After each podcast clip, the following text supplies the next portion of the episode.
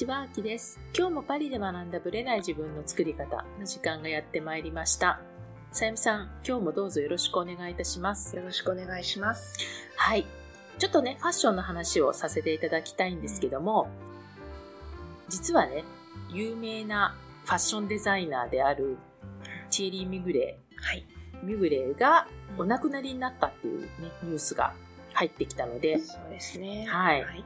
その話をしたいなと思うんですけど、さゆみさんのお嬢さんの行ってるアトリエが結構ご縁があるっていうふうに言ってたんですよね。私の長女が行ってるアトリエが、ルーブル美術館のある、はい。併設されてる装飾美術館っていうところで、そこのアトリエに絵を習いに行ってるんですけども、今、たまたま、うんミュグレー展をその美術館でやってるんですよ。えー。昔のやつ、あのファッションのやつ。そうです。彼のファッションの変遷を。もしかして何か病気とかそういうこと分かってて、うん。プランニングしたのかもしれないと私はちょっと思うんですけども、うん。ちょうどそこのメールが来てはい。23日に1月23日にミグレーが亡くなりましたとほ続きましては24日、うん。翌日24日は美術館はうん。無料、まあ、要はオマージュみたいなはい位置づけでね。はい。うん。皆さん無料でいらしてくださいっていうことで私はたまたま知ったんですよ。なるほ。どね。はい、でいろいろ調べてみると、うん。彼もその装飾美術館のアトリエでデザインの勉強を若い頃したんですって、うんそこが原点、だったらしいです、まあね、この昭和の、昭和のって言ったら変ですけど、80年代から90年代のはい。ファッション業界を知ってる方なら、うん。多分知らない人はいないんじゃないかっていうぐらい結構一世を風靡した感じで、ね。ミグレーってね、すごくデザイン性がすごい強くて、美しいデザインでしたよね、フォルムが好きだった。肩パッド。パッドが。80年代あの時の肩パッド。をうまく使ってね、だけどなんかウエストが。肩パッドでストンじゃなくて彼の場合はウエストで絞ュッと逆三角形っぽい感じでね。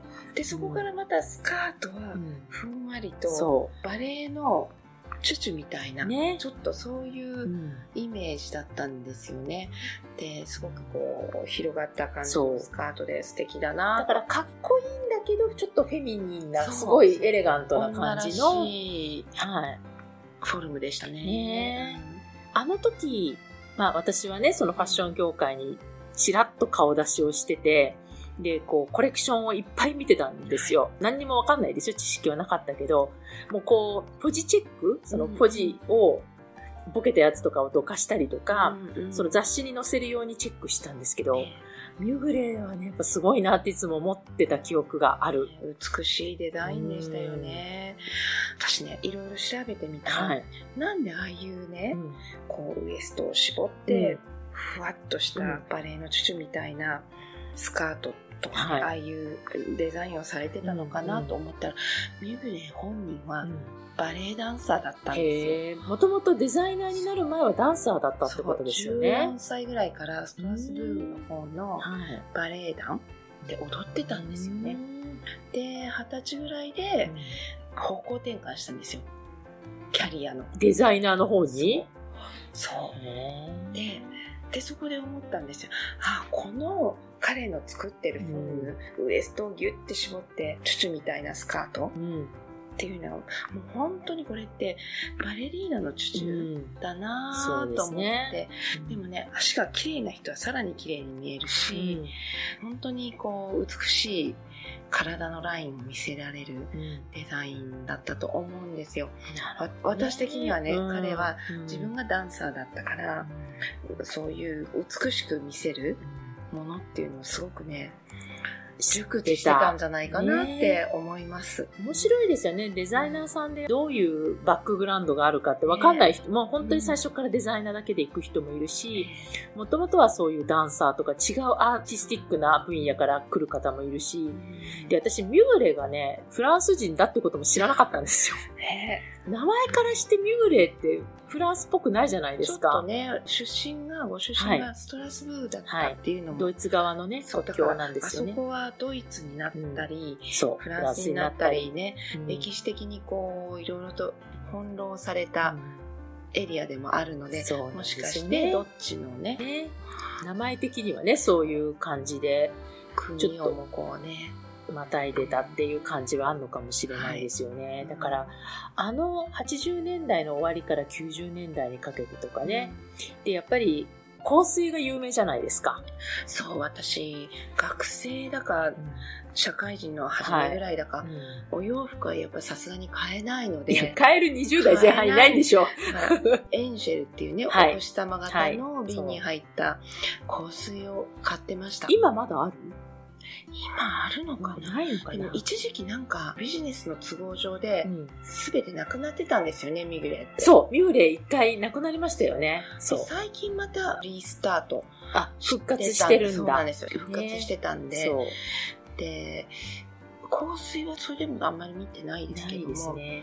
あれ、クラランスととのあれだったんですってね。そうなんですね。クラランスから出してたみたいな感じなんですけどね。今はちょっとわかんないですけど、また買えたらね、買いたいですよね。一応売ってはいるみたいよ。セフォラとかで売ってる。うんじゃあでも同じかどうかわかんないけどね。うん過去のものとね、一緒だったのかわからないですけど。お星様ですよ、エンジェルのね、この形ね。香水ね、うんすごく甘い、甘い系なんだね。甘くって、私は好好ききだったんだ。うんそうか。なんかこう、わーってできるへえ、そっ。か。うんで、ミューレイの若い頃が、うんとてもハンサムなんですよね。かっこいい。すごいかっこよかったんですよ。かっこよかったよね。私がだからコレクションで、ほら、最後必ずデザイナー出てくるじゃないですか。はいはいあの時に出てくる姿って結構かっこよくて、すごいかっこよくウィキペディアで今見て、写真見てびっくりしちゃったんですけど、なんかこのおじさんみたいな感じで、最近の顔とちょっと全然違いますよね。丸くなっちゃったんですよね。ね本当に、お普通のバレエダンサーの雰囲気も全くない。おおっちゃんって感じでね。そう。だから結構フランス人のデザイナーっているんだなと思って、ゴルチエとかもそうだし、そう、ミグレンもそうだったし。なんか偉大な方ですよ。ね私にとってはとても本当に美しいフォルムの、うんあと素敵な香水を作ってたうん偉大な、ねそうですよねデザイナーだったなと思って。結構本当に芸能人とかを起用してコレクションとか。やってましたよね。こうそういうので結構有名であったっていう感じもありますからね。そう。あ、ビヨンセとかも来てたんだ、ビブレ。そうそう。この1、2年とか特にうん芸能ねキム・ガーダシそうそう。この1、へ2ー年ですごくこう。そうなんだ。そっか。だからなんかね、20代の時にすごい聞いてた名前で、なんか最近全然、ね、一回ほんとビジネス的にブランドがなくなっちゃうみたいな感じがあったから、うんなんか、ね、そうやってほら、継がれていくブランドもあれば、残らないブランドもあるんだなと思って、ちょっと寂しかったんですけどね。ね、と残っていってほしいですよね。ね。うんなんか、ミューレイといえば私にとっては90年代のスーパーモデルとかね。あ、そう、あの時いっぱい来てましたよね、皆さん。あの人たちがすごく美しく着てて、本当に憧れだったんですよ。そう。いや、あの時のね、ミュグレーのコレクションをぜひ見てほしいですよね。あの洋服を着るためにダイエットみたいな感あじ。そうそう。あれね、ウエスト細くないと着れないからね。私無理でした。ねで、今はね、ちょっと着ないかもしれないけど、うん肩パッドバーンと入れて、肩出して、そのウエストを強調させるようなね、肩がね、大きい分ウエストがその分ふ細細くく見えるね。みたいなう。んそう。なので、73歳ってまあ若いですけどね、ちょっと残念な。あの、死因がちょっと、ねうん公表されてそう、ないので。まあ、ね休止されたのか病気だったのかもちょっとわからないっていう感じなんですけどね。彼のコレクションは一回見ていただもくと。しね、リアルで90年代とか80年、90年代をご存じない方、いろいろ調べてみて、うん彼のその美学みたいなのをね、見てみると、彼は彼でその時の歴史のあれを刻んだ人たちなのでね、一人だと思うので、はい。見てみるといいかな。今、今着るにはどうだろう。わかんないけど。ね。でもまた、あ、すごいミュグレ着てるっていうのがまた分かると、うん、分かってる人には分かるので、かるからね。すごいっていうふうに見られるかもしれないですね。ミュグレ私の中ではこれやっぱちょっとジャケットとかそういうイメージですよね。うん、ジャケットにミニのこう広がった感じですよね。そう。だから、ね、そっからなんか似たような。だって、アライアが彼のところで。アシスタントしてたらしいグレーでね。まあ、アライアのラインもね、すごく似てるんですよ。女性的なラインだもんね、すごくね。そう。いやそういう意味でね、知らない方もたくさんいらっしゃると思うんですが、ミグレーは。そう言ってね、なんて言うんだろう、ファッションのこう系列とかね、うん、流れ、時代的なものを研究してみるのも面白いと思います。面白いと思います。うん、なんか、そっからね、彼のバレリーナだった時の、ダンサーだった時の、そう,、ね、そういう感覚とか、うん、あとあの時代、まあ私のイメージは時代の長寿みたいなイメージだったから、バーッとなんかスターのように、だってダンサーからデザイナーに転身ってまあまあ、ちょっと珍しいタイプだと思います、ね、すごいなんか嬉しいなと思ったのは、うちの娘と同じ学校に。あ、そうなんだ。だからその、あ、そのデザインのアトリエ、アトリエに行ってたっていう。行ってデザイナーになったっていうのフランス人だったからね。びっくりしたんですよね。嬉しいなと思いました。なのでね、なんかちょっと残念な一人のデザイナーがね、亡くなったっていうお話なんですけど、うん、まあ彼の作品は残るというかね、彼のコレクションのなんか偉大さっていうのはね、ちょっとその時代感も含めてね、もしよかったら見ていただきたいなと思いました。はい、それでは本編スタートです。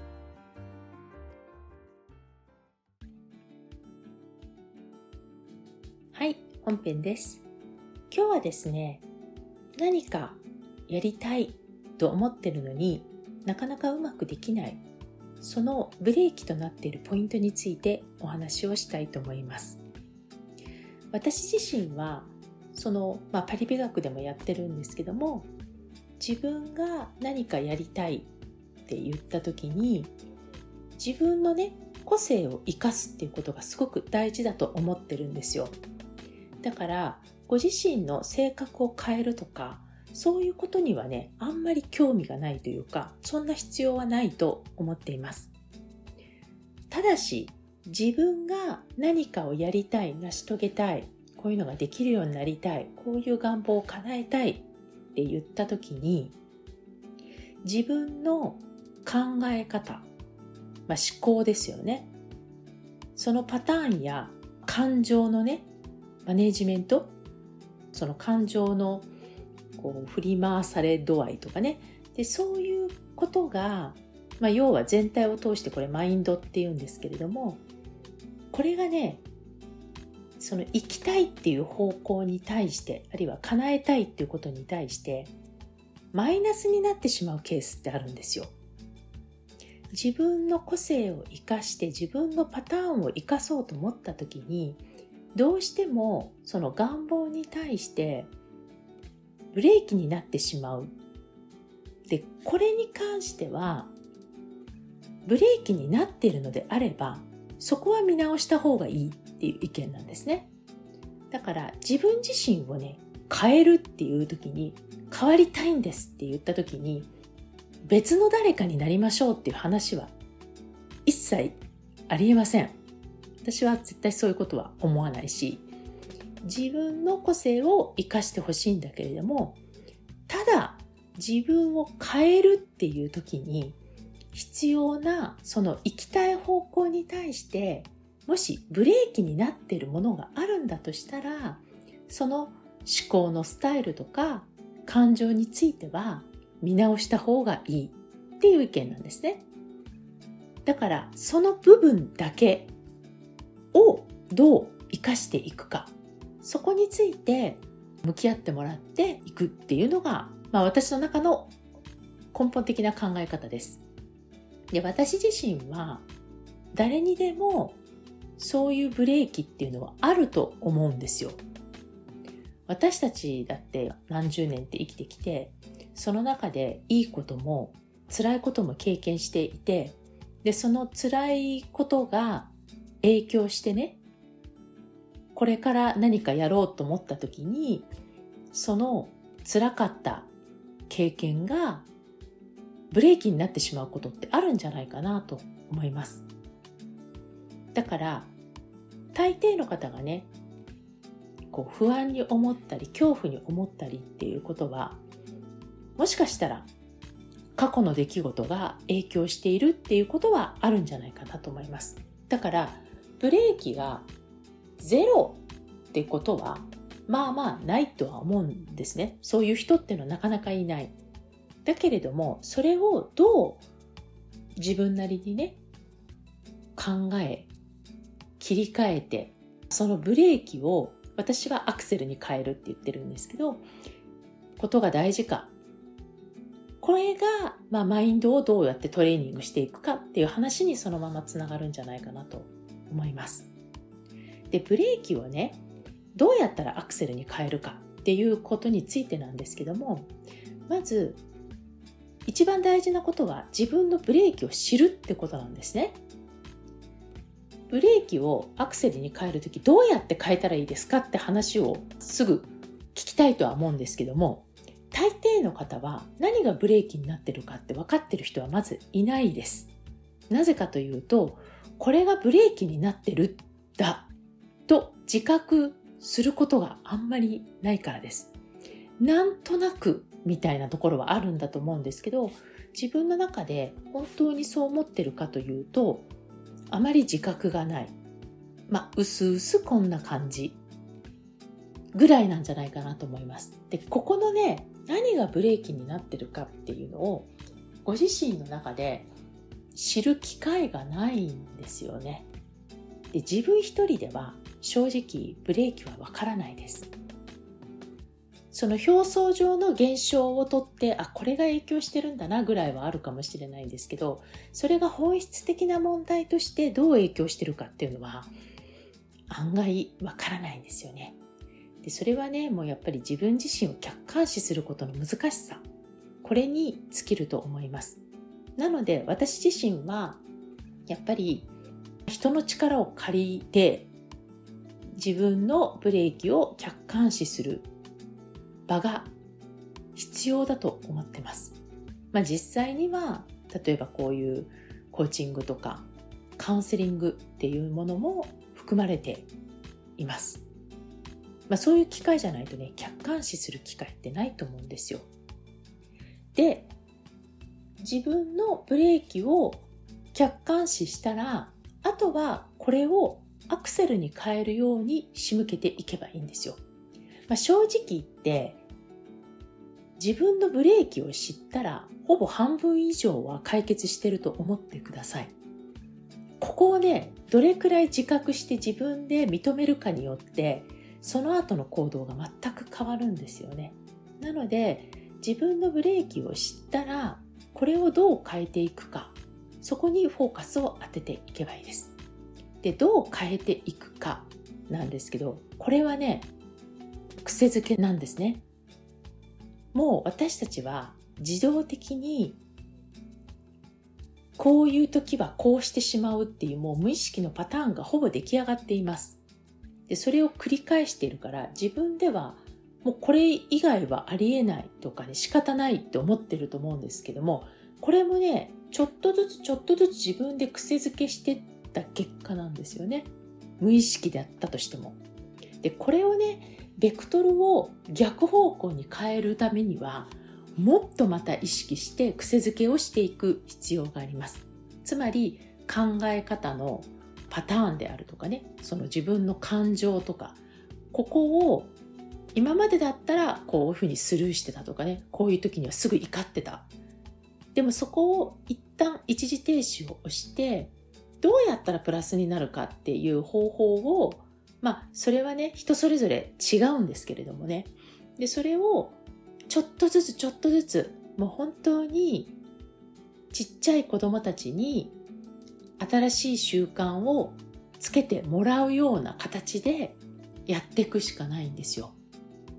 ね、ご飯の前には手を洗うとかね、こう帰ってきたらうがいするとか、歯を磨くとか、まあ、ちっちゃな習慣あるじゃないですか。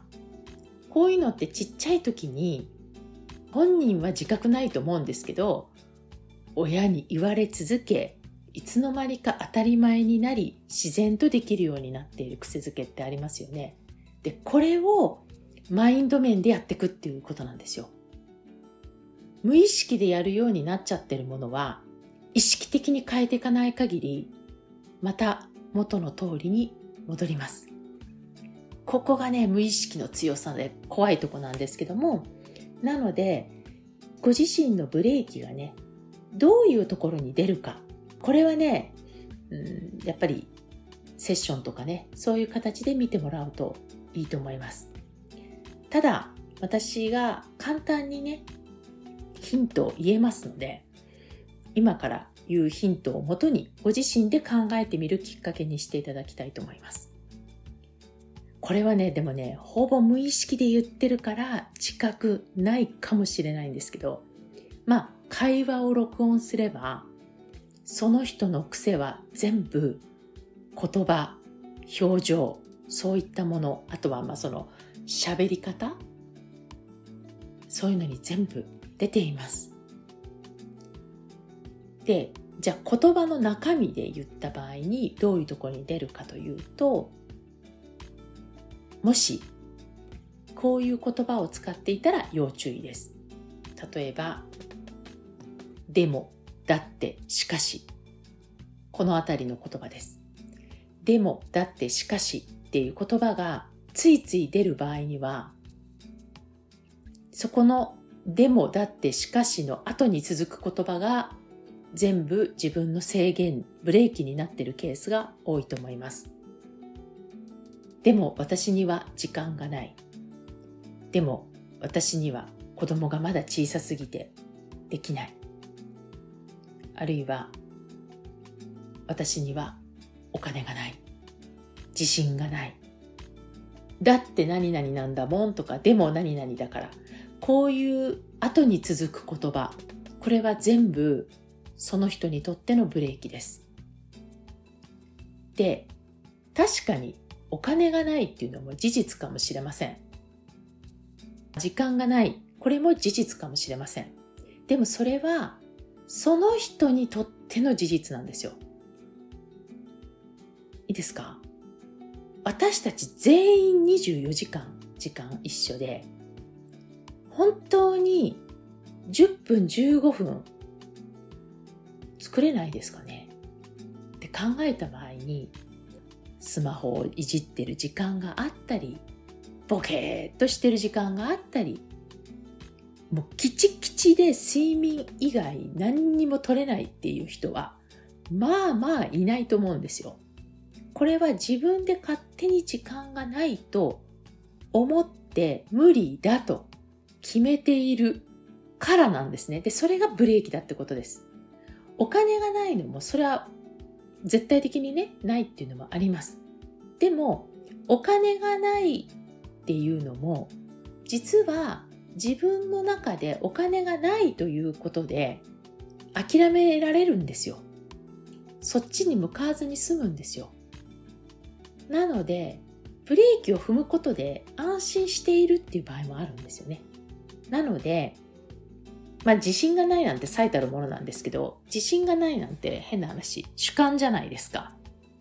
だから、何を根拠に自信がないと言ってるかっていうのは、まあ、本人次第なんだけど、自信がないっていうことでブレーキを踏んで、言い方、ちょっとね、直接的に言ってしまうと、やらなくて済むからなんですよ。で、これが全てのブレーキになっているんです。だから、やりたいのにの後に来るケースという場合には、それがご自身のブレーキになってると思ってください。で、そこの考え方自体が全部今のあなたを作っていると思ってほしいんですよね。で、ここの癖づけをどう変えていくか。ここがトレーニングのポイントになっていくと私は思っています。で、これはね、もっと深く話すとちょっといろいろあるんですけども、やっぱり過去の経験をそのまま引っ張ってきてるとかね、そういうケースが多いんじゃないかな。だから私なんかはまあいろいろ実例を出したりしてますけどご自身の過去の実例を今また持ってきてだから私できないっていうふうに言ってるんですけどでもねそれって論理的じゃないんですよ過去の自分がどうだったからその時失敗したからもうできないに違いない。一見正しいように見えるけど過去の自分と今の自分でもうすでに違うんですよ。過去の自分はその時体験して今の自分はその体験をもう知ってしまってる自分なわけだからその時点で全く同じ人間ではないんですよね。だから同じ土俵に上げてあの時できなかったからもうできないに違いないって決めつけてるのもその人の思考の癖なんですね。だからあなたは過去のシナリオで生きてませんかって。過去のシナリオを今現実のものとして未来のシナリオにくっつけて考えてませんかって。それも実はみんなの思い込みから来てるかもしれない。それもマインドの癖から来ているかもしれない。まあそんなところになるでしょうかね。なのでご自身のブレーキはねもっと深い場合もあるんですけれども私はね個人的に原因追求をしたいわけではなくてその問題点が分かったら次解決方法に行けばいいだけなんですよ。だからその問題となってる部分が例えば親子の関係とかねそういうなんかトラウマっていうでそこをね深く追求するつもりは全然なくてそこが分かった時点でじゃああなた今からどうするっていうだけの話なんですよ。だからそこがね、癒されてないんであれば、きちんと癒した方がいいんだけれども、癒し続けても、現実は変わんないんで、ある程度向き合ったら、次のステージに行っていいんじゃない？っていうのが、まあ私の個人的な意見です。まあそういう意味でね、常に常にリセットして自分のシナリオをね、未来に向けていく。そのためにブレーキになっているものを少しずつ少しずつ癖づけしてベクトルを合わせてアクセルに変えていくこういうねマインドになっていったら1年後2年後どんどん生きやすくなっていくんじゃないかなと思います。はい。ブレーキについて少しでも参考になったら幸いです。また来週お会いしましょう。ありがとうございました。